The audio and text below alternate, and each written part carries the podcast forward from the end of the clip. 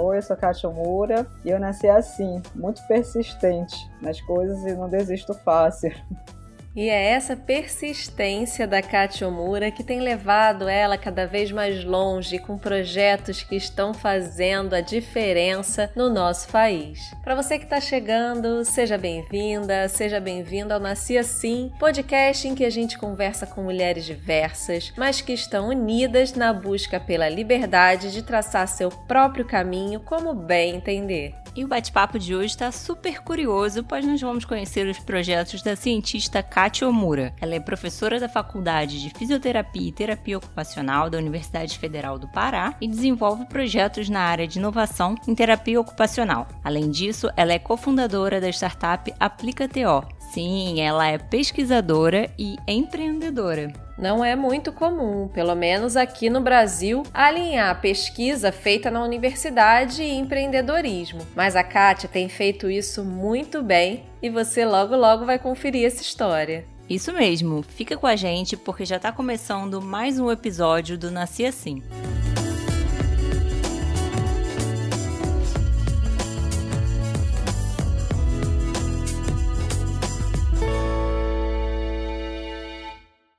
Kátia, que maravilha ter você aqui com a gente no podcast Nascer Assim. Olha, eu confesso que estou super curiosa para conhecer melhor seus projetos, mas antes conta pra gente. Quem é a Kátia Omura, além dessa mulher que não desiste fácil das coisas? Eu sou nascida e criada aqui em Belém do Pará, né, numa região norte. Para quem não conhece, é uma região muito quente e úmida. Né? A gente só tem do, duas estações no ano, né? O período que chove todo dia e o período que chove o dia todo, mas o sol sempre está lá, né? Um sol para cada um aqui. E a questão não é só o sol, é a umidade. A minha infância sempre foi muito voltada nessa coisa do que é o contexto daqui da Amazônia, né? passar fim de semana em Mosqueiro, que é um distrito daqui de Belém, que é uma ilha gigante, tem praia de água doce, tem onda e tudo mais. E e também vem de uma família de descendentes japoneses, né, de imigrantes japoneses, né, tanto por parte de pai quanto por parte de mãe. Em casa era muito comum comer aquele arroz japonês, né, aquele unidos venceremos, né, tem que ter arroz, mas mistura com feijão, né, com o nosso feijão, então é aquele arroz japonês com feijão, a farofa do lado, né, e a carne, então a gente sempre viveu essa duplicidade. E a mistura de língua, né, como eu fui criada pelos meus avós e japoneses, eles só falavam japonês comigo, né, então eu entendo até hoje, né, razoavelmente bem japonês, mas eu respondo em português para eles e a gente se entende, né? A gente brinca ali da comunidade que a gente fala o batianês, que batian é, é vó em japonês, né? E a gente se entende. Minha infância, assim, eu não nasci em berço de ouro, eu sempre falo isso muito para meus alunos, né? Gente teve as nossas dificuldades também, meus avós são de, de origem da terra, né? Eram agricultores. Meu pai também chegou a, a trabalhar na agricultura. A família da minha mãe também, todos, até hoje, meus avós, eles têm um sítiozinho. Aqui no Pará tem uma comunidade, numa cidadezinha chamada Tomé Açu, que são me engano, a segunda ou terceira maior colônia do Brasil de japoneses. É como se fosse o Japão na Amazônia. É muito forte. Eu brinco que eles são japoneses raiz mesmo, assim, porque mês de julho, agora, com a pandemia, infelizmente não teve, mas eles têm um festival de dança japonesa, né? Aí tem a gincana de corrida, né? Um campeonato de beisebol. E apresentam em japonês mesmo, né? Eles falam né, no microfone, apresentam todas as atrações em japonês, com venda de comida japonesa. E aí minhas férias de julho também eram um pouco disso, né? De vivenciar essa cultura também muito forte. E aí, a, meus avós que moram lá até hoje, eles vivem ainda da terra, né, como agricultores. Não tiveram estudo, tanto é que a minha avó aprendeu a, a, escrever em japonês já aqui no Brasil. Eu sou budista, cresci, né, também fui criada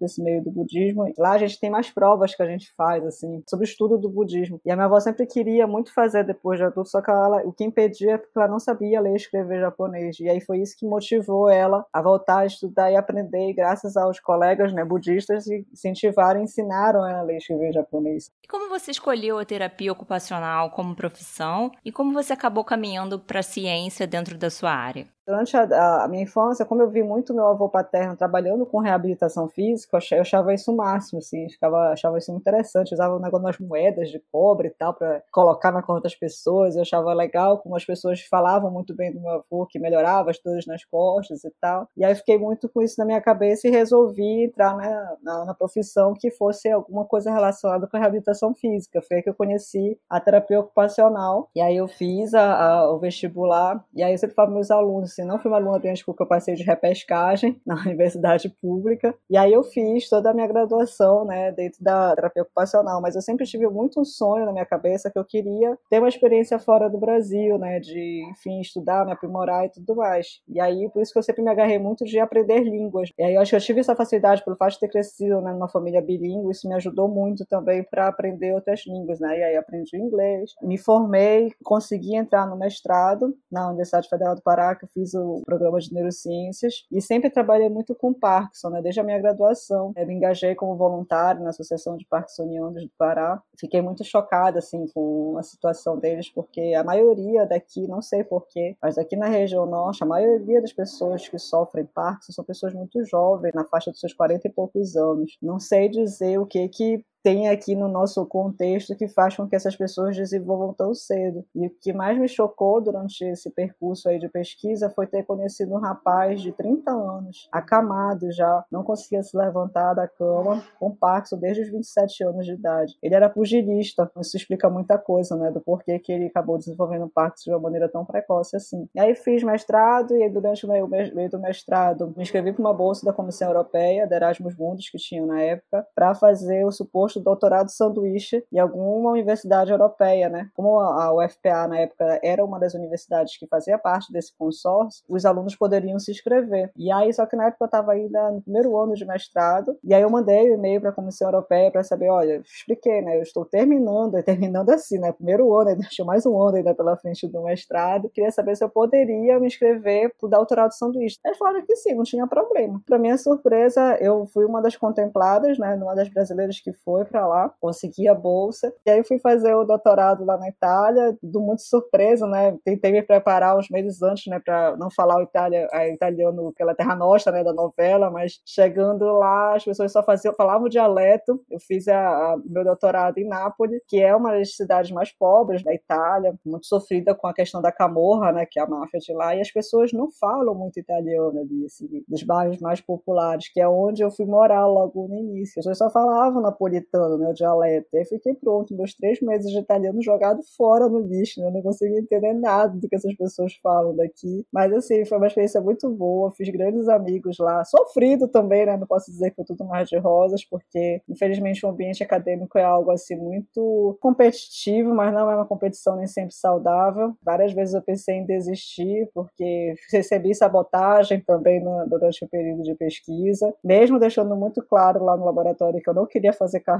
lá, eu só queria meu papel mesmo, só queria o diploma mesmo, vir embora pro Brasil. E preconceito, né? Muito preconceito, né? Nem pelo fato de eu ser brasileira, mas pela minha fisionomia de oriental, as pessoas achavam que eu era chinesa. Eu sofria muito preconceito porque as pessoas achavam que eu era chinesa e estava lá ilegalmente no país. Porque lá eles são vistos assim, como operários escravizados, trabalham clandestinamente, né? Uma triste realidade mesmo assim da Europa. E às vezes até eles chineses mesmo confundiam, achavam que eu era chinesa e conversavam comigo chinês. Até eu explicar que eu era brasileira brasileira aí, dava um nó na cabeça deles, era muito difícil deles entenderem isso. Mas aí eu terminei o doutorado e deu tudo certo, e hoje voltei para o Brasil e estou na, na, universidade, né, sou docente hoje da efetiva da, da Faculdade de Fisioterapia e Terapia Ocupacional e o resto é história. Pelo que você já contou, a paixão pela ciência veio um pouco com a influência do seu avô, né? Sim, sim, sim. Como você acha que a ciência pode ajudar a transformar a vida das pessoas? Olha, eu acho que eu comecei a me dar conta depois que eu consegui ganhar as bolsas, né? Desde a bolsa de mestrado, doutorado. Porque, assim, na minha época, há mais de 10 anos atrás, bolsa de mestrado que era R$ 1.200 era muito dinheiro para um recém-formado, né? Agora não, agora tem, além do, da defasagem, né, do valor da bolsa, hoje em dia tem muitos programas de residência que pagam mais de 3 mil reais para um recém-formado. Então, hoje, infelizmente ou felizmente, as pessoas acabam indo muito mais para residência, que é uma especialização, né? Do que para pesquisa em si, porque a bolsa é infinitamente maior, né? Mas assim, eu vi nesse momento como uma oportunidade não só para uma questão econômica, mas também eu sempre pensei muito no desenvolver pesquisa por um propósito, né? De não fazer pesquisa simplesmente por fazer pesquisa, você tentar resolver a vida de alguém de alguma forma através da ciência, né? E aí, desde o mestrado, eu vi assim quanto isso impacta muito na vida das pessoas quando você faz algo que realmente tem sentido, né? A minha pesquisa do mestrado foi para a gente tentar encontrar um biomarcador para diagnóstico precoce de Parkinson. E a nossa teoria era através do teste oxidativo, né? De a gente encontrar baixo nível de antioxidante no sangue desses pacientes ou um alto nível de radicais livres, poderia dar um indício de, de início precoce de Parkinson, por exemplo. Na época também tinha Alzheimer junto. Com contato com os pacientes, a gente fica muito tocado, né? Com as histórias, com as dificuldades que eles têm e a gente consegue entender ainda mais a dimensão da importância de você estar tá fazendo aquilo ali. Tanto é que na minha defesa foram alguns pacientes de Parkinson que fizeram parte da amostra, fiquei muito feliz e, agradeci imensamente, porque sem eles eu não teria conseguido terminar antes do tempo, até porque eu tive que adiantar minha defesa no mestrado para poder conseguir seguir no doutorado. Já no doutorado já não foi tão assim, porque foi pesquisa experimental, né? E é tipo da coisa, né? Quando tu tá às vezes no laboratório grande, tu tem que fazer aquilo que mandam, né? Seguir a, a, o baile, né? Do jeito como tocam lá. Era uma pesquisa ainda muito distante da aplicação de fato ali na clínica. O modelo que eu usei foi um modelo transgênico de camundongos que desenvolviam Parkinson. Também a ideia lá era encontrar um alvo molecular para desenvolver um possível fármaco para a doença de Parkinson. Mas era ainda muito inicial, assim, teria seu propósito assim lá na frente, mas ainda era muito inicial, assim, para chegar ao ponto de a gente conseguir testar algum fármaco para tentar curar a doença de Parkinson. Foi graças à ciência que eu tive a oportunidade de ir fora do Brasil, morar quatro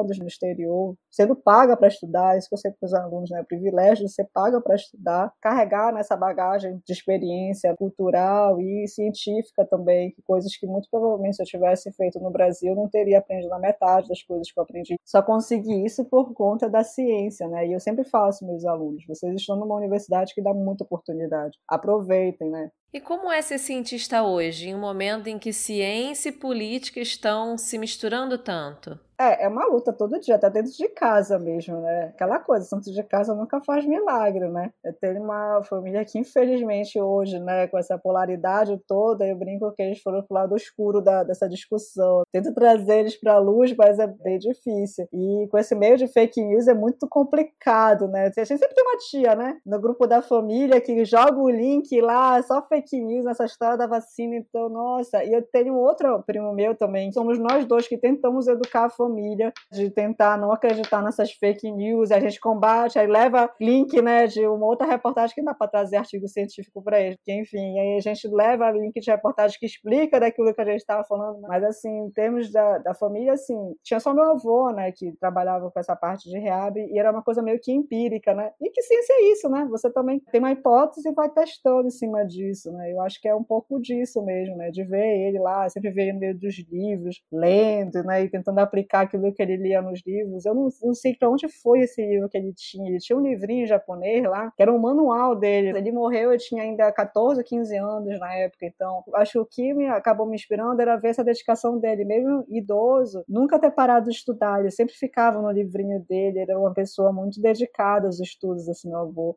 Kátia, você foi uma das vencedoras do prêmio 25 Mulheres na Ciência na América Latina, promovida pela 3M, que é uma empresa multinacional de tecnologia, e você concorreu com mais de mil mulheres latino-americanas. O que, que essa premiação significou para você? Gente, eu fico até arrepiada até agora de pensar assim, porque eu, eu não acredito, sabe? É, se vocês forem ver o currículo das outras mulheres que estavam lá, são mulheres incríveis mesmo. Uma delas inventou um ovário artificial, assim. Que, gente, o que eu fiz uma coisa tão simples, assim, perto daquilo que elas fizeram. Eu me inscrevi de uma maneira muito despretensiosa, assim, tipo, sei lá o que me deu na minha cabeça de tentar escrever lá. Eu vi lá o edital, achei interessante, né, de exaltar a mulher na essência, uma coisa tão difícil. E escrevi, e não acreditei. Eu tava de férias quando eu recebia o e-mail da 3M dizendo que eu tinha sido uma das selecionadas, né? Eu tava em Porto de Galinhas de férias, pra vocês terem uma ideia, que foi o, momento, o único momento do ano que eu consegui dar uma escapada da universidade, que eu até falei para meus colegas, olha, não me liguem, não me mandem WhatsApp, eu não vou responder ninguém, eu preciso desses dias de folga. E aí veio uma mensagem, aquelas notificações de e-mail, né? Eu vi 3M, eu falei pro meu marido, assim, alguma coisa da 3M, eu, assim, eu vou olhar. Eu submeti lá dois projetos, né? Um deles era o projeto Memory Life, que hoje hoje ele é uma startup, inclusive está agora concorrendo num processo de aceleração na Fundação de Pesquisa daqui da, do Pará, que é um aplicativo para estimação cognitiva de idosos com Alzheimer. E o próprio aplicativo ele veio muito por uma demanda familiar, né? Minha avó, ela tinha Alzheimer, minha avó materna, e ela inclusive foi uma das primeiras pessoas a utilizar o aplicativo na época do teste, quando ela estava bem, infelizmente ela veio a falecer ano passado. E nada mais forte do que um incentivo pessoal, né? Quando você tem um problema dentro da família para te incentivar também a fazer isso. E eu fui muitos anos também voluntária da Abrastem no Pará até hoje, eu sou voluntária, sempre que eles pedem, eu sempre dou palestra, ou enfim, dou sempre algum suporte lá para eles. Eu fui uh, voluntária da Abras antes mesmo de ter alguém na minha família com Alzheimer, né? E aí depois que eu voltei do doutorado, soube da, da minha avó que ela já estava já desenvolvendo, e aí um dos projetos foi esse. E o outro foi o Sexy Adapt, que foi o aplicativo para acessibilidade a motéis, né, de pessoa, para pessoas com deficiência. Essa ideia veio inclusive de um grupo de alunos meus, que eles ganharam inclusive prêmio na época do Sebrae, que tinha aqui em Belém e tudo mais, só que elas queriam fazer uma coisa mega, né? E aí eu fiz um recorte para tentar mapear né, esses locais aqui em Belém, Ananindeua, que é a cidade próxima daqui, que tivessem motéis acessíveis para pessoa com deficiência. A gente espera lançar até o final do ano o aplicativo, porque a gente demorou um pouquinho mais por conta da lei de geral de proteção de dados, como a gente trabalha com dados sensíveis, né? Eu queria me proteger em relação a isso aí também com os advogados e tudo mais, e agora a gente está trabalhando para lançar. E, tipo, eram duas coisinhas assim muito simples, mas eu acho que o que chamou atenção pro pessoal da 3M é o impacto, né? É a questão de você estar tá trabalhando com pessoas que têm alta demanda, né? Alzheimer, o mundo inteiro sofre com isso, né? As pessoas morrem por conta dessa doença. E a minha proposta era tentar prolongar um pouquinho mais de qualidade de vida deles, dando o estímulo cognitivo necessário para eles terem um pouco de independência, né? E o da acessibilidade, eu acho que pelo fato de nunca ninguém ter pensado direito nisso, né? As pessoas acham que pessoas com deficiência não têm vida sexual ativa, não têm desejos, né? Não têm vontades. Eu só tive ideia da dimensão do impacto desse aplicativo quando eu apresentei o, o aplicativo no Congresso Brasileiro de Terapia Ocupacional, onde tinha na primeira fila vários paratletas na nossa frente. Quando nós apresentamos, eles disseram assim, já tá rodando aqui em Pernambuco? Foi em Pernambuco. Eu pensei, oh, gente, não tem, porque é assim, a minha equipe é essa que apresentou, né? Tenho quatro alunos aqui que fizeram um mapeamento, que bateram de motel em motel lá em Belém para saber se era acessível ou não. Tipo, não dá pra fazer o Brasil inteiro. Eu vou pensar na colaboração de vocês, né? De vocês me falarem. E aí preencher esse banco de dados pra gente poder mostrar para as pessoas que existem lugares, né? E eles acharam fantástico, eram malucos, queriam muito que o aplicativo já rodasse lá em Recife, onde foi o congresso. E eles falaram assim: ninguém pensa isso da gente. As pessoas veem a gente como pessoas assexuadas, né? Ninguém imagina que a gente tem vontade, que a gente tem vida sexual ativa. E às vezes a gente não tem privacidade na nossa casa por conta disso. Eu fiquei assim, gente, olha, realmente é uma demanda reprimidíssima. Eu acho que no mundo inteiro, não só no Brasil, acho que no mundo inteiro, né? infelizmente. E aí eles ficaram muito felizes de ter alguém que estava pensando isso para eles também. Ouvir a Kátia falando sobre isso me lembrou da entrevista que a gente fez com a Ana Canosa. Como a gente ainda tem dificuldade, gente, de falar sobre sexo no país ainda hoje. E para as pessoas com deficiência não é diferente. Se você está escutando a gente e ainda não ouviu esse episódio com a Ana, anota aí. É o episódio número 26. E ouve assim que acabar esse aqui, o que, que você acha? Mas segue aí, Martinha, segue o baile. Eu fiquei com uma curiosidade, Kátia. Como foi a resposta desses estabelecimentos, dos motéis, das pousadas? Eu acredito que poucos deles sejam de fato acessíveis para as pessoas com deficiência, né? Foi isso mesmo que vocês descobriram?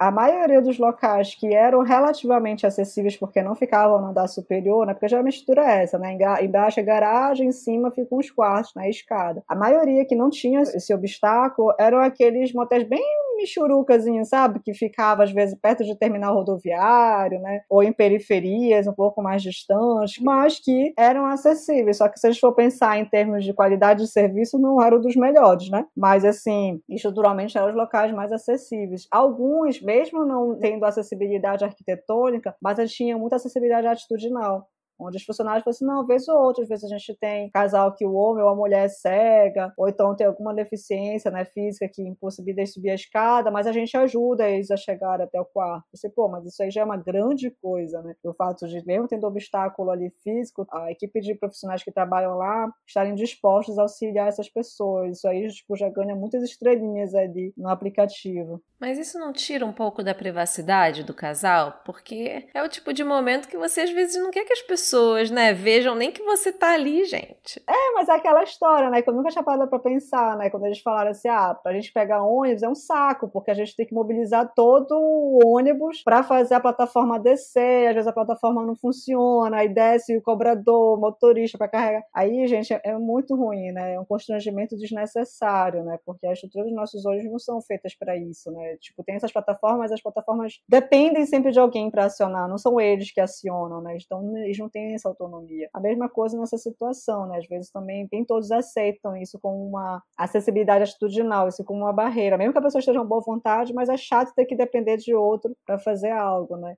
E quais foram os principais desafios e aprendizados dessa pesquisa?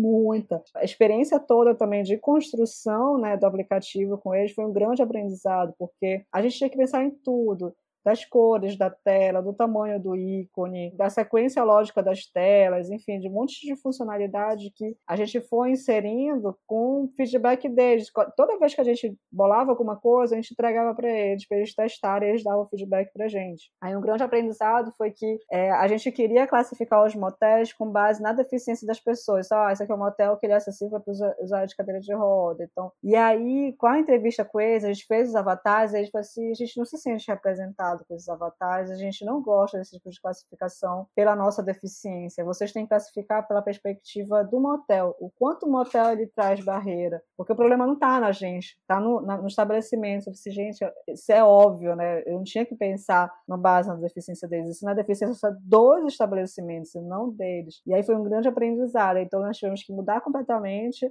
e colocamos já a perspectiva da deficiência do motel. Nesse caso, o motel tem escada, o motel então não tem rampa, ou tem bem desnível, o banheiro não é acessível, é acessível. Então a classificação foi dessa forma. E aí a pessoa se vê com base naquilo que ela consegue ou não fazer, se aquele motel realmente é acessível para ela. É, ela vai julgar se aquilo ali é acessível para não somos nós que vamos classificar com base que ela pode ter de limitação física, entendeu? Então foi muito bacana essa mudança de chave no processo de desenvolvimento do aplicativo me fez olhar. Não são eles que são com deficiência, são os locais que têm deficiência para receber essas pessoas.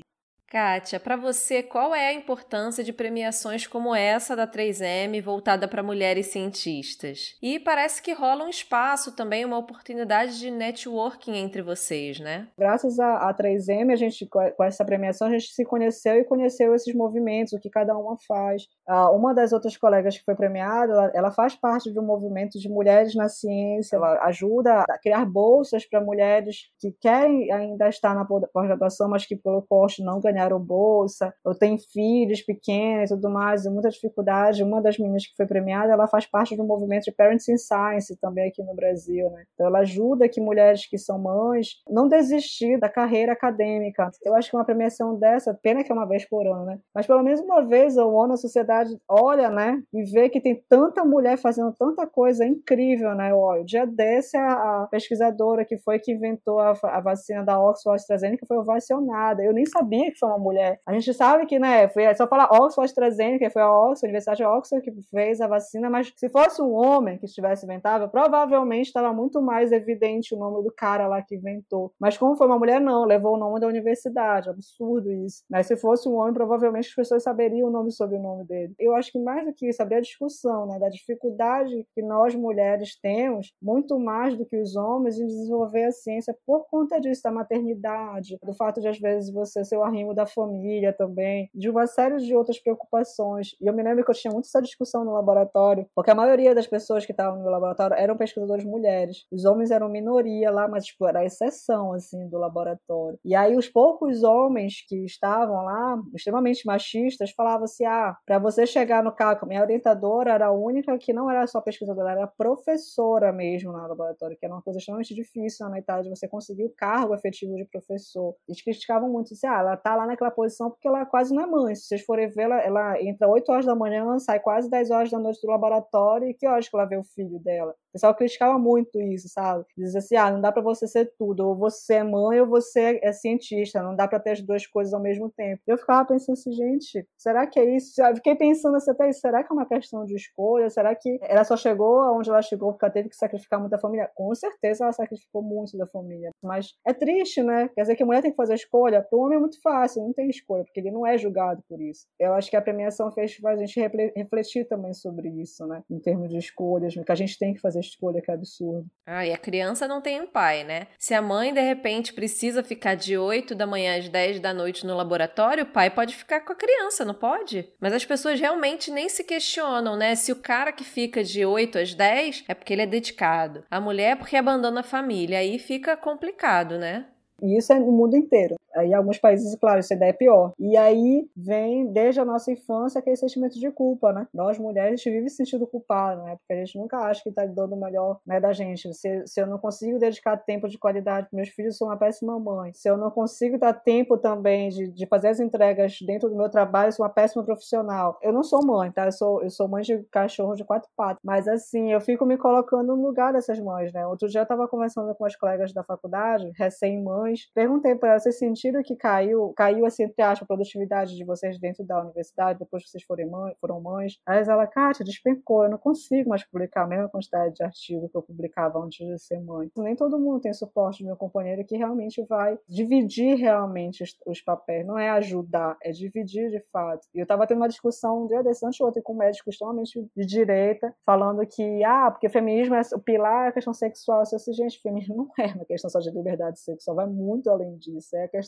de igualdade de oportunidades, não digo nem de direito, porque direito está garantindo a Constituição, que infelizmente não é bem assim que funciona, mas no papel tá lá. Aí eu dei o exemplo aí da maternidade, né? A licença maternidade. Eu falei assim: olha, se fosse algo realmente justo, a licença maternidade não era só para mãe, era tanto para mãe quanto para pai, porque aí eu quebro com o pensamento empresarial, por exemplo, que eu não vou contratar essa menina, porque ela, tá, ela tá, já deve estar tá planejando para ter filho, né? Então ela vai já me dar prejuízo de seis meses de licença maternidade mais seis de estabilidade que ela tem de direito. Se fosse igual, eu falei para eles, o risco, entre aspas, seria para o mesmo se ele fosse contratar um homem ou uma mulher, porque assim como uma mulher ela pode abdicar dos seis meses, ficar, sei lá, dois meses um mês de maternidade, o marido dela pode tirar os seis meses e ficar com a criança. E ela pode trabalhar lá. Né? Se fosse isso justo, de fato, aí a gente conseguiria balizar um pouco essas diferenças. O que antes era visto como um privilégio, hoje, para a mulher, acabou se tornando um ônus. Seria até bom porque incentiva os pais a terem mais esse cuidado, né? Tira a responsabilidade só da mulher de ter que cuidar do filho e o pai assume mais essa responsabilidade. Fora que às vezes o homem até quer passar um tempo maior com a criança, mas daí são só 20 dias, né? E você falou do Parenting Science muito recentemente que foi incluída a licença maternidade no currículo científico. Se não fossem esses movimentos de mulheres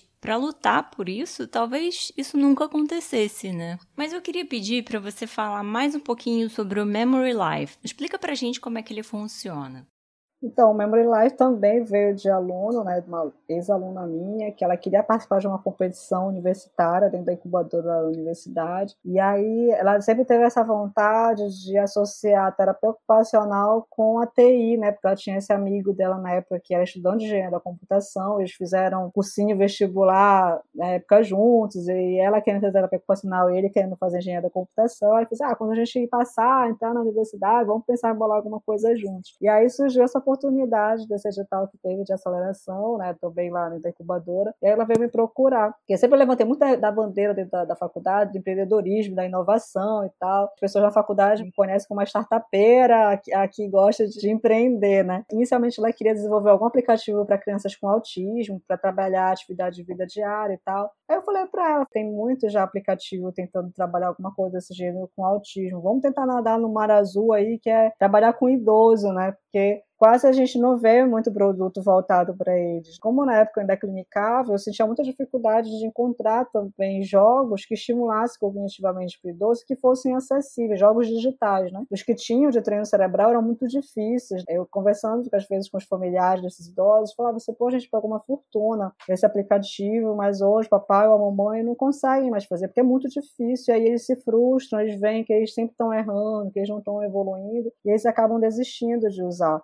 Eu falei assim, é lógico, né? Porque o, o aplicativo não foi feito para eles, né? Foi feito para pessoas já, é, comuns, né? Gente que não tem nenhum problema. E aí a gente começou a trabalhar nessa ideia. E aí entrou o Ailson, que até hoje ele é meu sócio, hoje no Memory Life. E começamos a bolar os jogos e a gente foi pensando com base no que aquilo que a gente fazia de treino, né, na clínica, e nós fomos desenvolvendo e testando com alguns pacientes, com a minha avó, na época que ela estava viva, ainda que fazia os testes, aí eu ia com os, com os idosos da Abras e a gente ia testando. E aí nós ganhamos o, o desafio lá, depois participamos de outro desafio, agora recentemente a gente participou do Movimento Empreendedor Revolucionário do Ministério de Ciência e Tecnologia, feito aqui para o Pará. Nós fomos o primeiro colocado também e a gente continuou desenvolvendo. E a gente sempre foi convidado né, para participar da Semana do Idoso, para apresentar o aplicativo. E uma das vezes a gente já estava com o protótipo feito, só que a gente não tinha subido para a loja de aplicativo, porque estava muito ruim. Só que as pessoas pediam, né, todo tempo aí, mandar o link pelo WhatsApp, isso aqui era muito complicado, às vezes não abrir e tal. A gente, ah, quer saber? Bora colocar do jeito que está aí na loja do aplicativo e depois a gente vai fazendo atualização. E aí a gente, depois que a gente colocou na loja do aplicativo, aí isso chama mais ainda atenção, né? Porque as pessoas tinham mais acesso e tudo mais, aí explodiu isso na mídia também, fizeram várias reportagens da gente a nível nacional e tal as pessoas é, ficou super felizes, né? Nossa, um brasileiro, né? Uma brasileira que está fazendo algo, algo bacana, que está tentando resolver uma, um problema que é mundial. Não é que eu vou resolver a vida das pessoas com Alzheimer, longe de mim, mas pelo menos a gente quer criar um recurso, dar uma possibilidade de prolongar um pouco mais esse nível cognitivo dessas pessoas. E hoje a gente está trabalhando na atualização, né? A gente está repaginando muita coisa que é do aplicativo, que é bem ruim mesmo, assim, tem muita limitação, tem um monte de problema, mas assim, está funcionando lá. E aí a gente quer agora trabalhar com dados, quer avançar em termos tecnológicos, talvez a inteligência artificial, enfim, um monte de outras coisinhas aí para melhorar a experiência do usuário com esse aplicativo. Muito bom, Kátia. Só projeto maravilhoso. Eu adorei. Agora vamos para os nossos blocos de perguntas?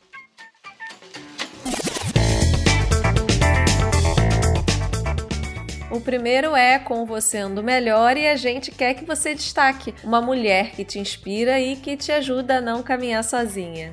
Ah, eu acho que não tinha como não falar minha mãe. Eu acho que a minha mãe é, é o maior exemplo de, de mulher que eu possa ter, assim, porque ela veio de uma família muito pobre, né? Dos meus avós agricultores e tudo mais. A minha avó não sabia ler nem escrever, né? Então, imagina a dificuldade que a minha mãe deve ter tido na escola, porque a, minha avó não sabia ler e escrever japonês. Imagina o português, né? Quando ela resolveu fazer o vestibular, não tinha ensino médio lá na cidade dela, então ela teve que vir para Belém. E meu avô não tinha condições de bancar ela para vir para Belém. E a solução que eles deram foi mandar ela para casa de uma família japonesa e ela ficar como empregada doméstica na, na, casa dessa família, vivia lá e à noite ela estudava. E foi assim que ela, que ela foi levando e hoje ela está super bem, né? É formada em contabilidade, fez não sei quantos MBAs, assim. Eu sempre admiro muito ela que até hoje ela continua estudando. Hoje ela está fazendo inglês porque ela quer fazer o, o certificado de auditora internacional e ela está se matando lá. Agora ela sempre continua estudando, eu acho que muito também do que eu sou hoje, pelo fato de persistir, de sempre galgar pela questão do estudo, mas eu acho que eu tenho muito mais espelho nela mesmo. Eu acho que não tem mulher mais para ser admirada do que ela. Agora, no espaço Uma Sobe Puxa a Outra, eu queria que você indicasse livros, filmes, podcasts que você gosta, feito por outras mulheres. Olha, um livro que eu gostei muito, que me fez refletir justamente essa questão da, da, academia e da questão do negócio, né, de você fazer algo aplicado e poder a possibilidade também de transformar um negócio, é um livro que se chama As Cartas de Tsude, que conta a história de um professor universitário e que ele sempre fazia muitos projetos para outras empresas, mas ele nunca sabia como monetizar aquilo ali. E até que ele inventou algo ali dentro da universidade que ele viu que tinha potencial de negócio, aí contou toda a saga dele até ele abrir o negócio dele mesmo sendo professor e pesquisador. E aí eu aprendi muita coisa naquele livro, essa questão da legislação e tudo mais, eu achei bem interessante, porque apesar de ser um romance, como se fosse aquele romance do Segredo de Luísa para administração, é o Segredo de Luísa da academia para administração, assim, fazer essa ponte assim, das duas coisas. Agora, de série, assim, eu não sou uma pessoa muito de assistir série, assim, de maratonar, porque me sinto meio que mal, sabe? Ficar muito tempo assim assistindo essas coisas, porque você, pô, eu poderia estar produzindo, né? Porque eu meio que nessa noia ainda, né? Assim, quantos artigos eu tô deixando de escrever enquanto eu tô assistindo série? Então, eu não sou muito de série. Eu assisto às vezes um reality show, alguma coisa assim, pra mais pra esparecer. Eu acho que talvez o último que eu assisti foi o Gambito da Rainha, que eu achei fantástico, assim, daquela minha de ter superado toda aquela questão do machismo, de um monte de coisa. Apesar de que, claro, né, glamorizaram alguma coisa ali que eu acho que não foi bem assim mas eu acho que é meio que uma inspiração também pelo fato de ser mulher, de estar num esporte que seja tão masculinizado também, e que às vezes é, é as mulheres são meio que menosprezadas aí nesse meio. E agora, para encerrar, a gente tem o de Mulher para Mulher, que é o espaço para você deixar dicas para as mulheres que querem seguir a carreira de ciência. E é a hora de você compartilhar um pouco com quem está ouvindo a gente as dicas que você dá para os seus alunos. Compartilha com quem não tem a sorte de ser um deles. Ah, eu sempre falo para eles o fato de, primeiro, aprender alguma língua, né? Uma língua estrangeira, isso aí é essencial para quem quer seguir na carreira científica. Infelizmente ou felizmente, né, o mundo é dominado pela língua inglesa, então tem que saber. E é uma coisa que eu sempre falo para meus alunos, seja o catita do site da universidade, né? Porque é lá que vão aparecer nas notícias as oportunidades. Então, qualquer universidade que seja, né, dá uma olhada lá. Sempre tem edital de bolsa, alguma coisa e tudo mais, tá? Eu sempre falo para eles, deem uma olhada nisso, porque é lá que vai aparecer os editais, né, que está mais próximo. Isso para quem ensina o público, né, para a universidade pública, mas para mim diversidade privada, às vezes, tem alguns editais que não restringem somente né, para pessoas que são da comunidade acadêmica, às vezes tem uma coisa fora, então tem que ser curioso. Curiosidade, do lado bom, não é curiosidade para saber da vida dos outros, né, para fofocar, mas é essa curiosidade aí científica de querer saber das informações, enfim, daquilo que vai poder te ajudar de alguma forma. E conhecer pessoas das mais variadas possíveis, fazer networking, que é isso que faz com que a gente consiga pensar em outros projetos, conexões, enfim, parcerias. Eu sempre falo com meus alunos, nunca fique se juntando só com gente da terapia ocupacional, não. Converse com gente tudo quanto é diferente, que em algum momento esse pessoal vai te ajudar de alguma forma, né? Tu vai precisar de algum descontador, até a colega de serviços gerais, todo mundo ali de alguma coisa vai te ajudar de certa forma. Então, mantenham pessoas diferentes também, diversas, sempre ao teu entorno ali, para aprender.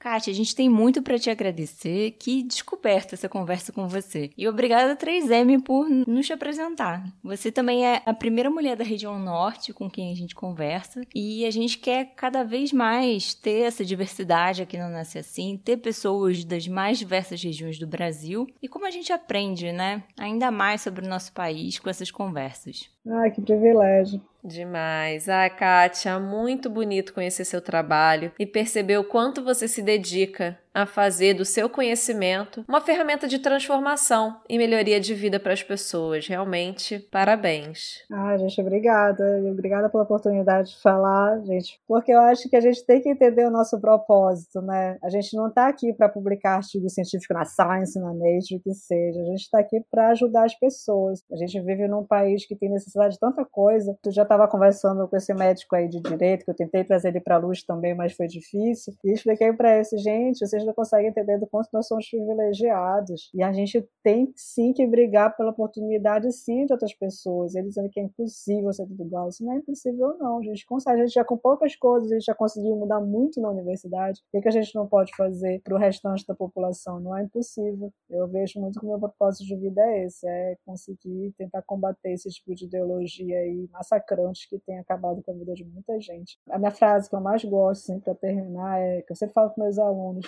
mirem para a lua, porque se errar, tá no meio das estrelas. Gente, quanta inspiração em uma entrevista só. E semana que vem tem mais. Obrigada por estar com a gente até aqui. Um beijo grande e até o próximo episódio. O podcast Nasci Assim é uma criação das jornalistas Leone Gouveia, no caso eu, e Marta Valim. E a gente também faz a produção, o roteiro, a apresentação e a divulgação dos episódios. A edição deste episódio e apoio de divulgação foram feitos por Jonathan Parol.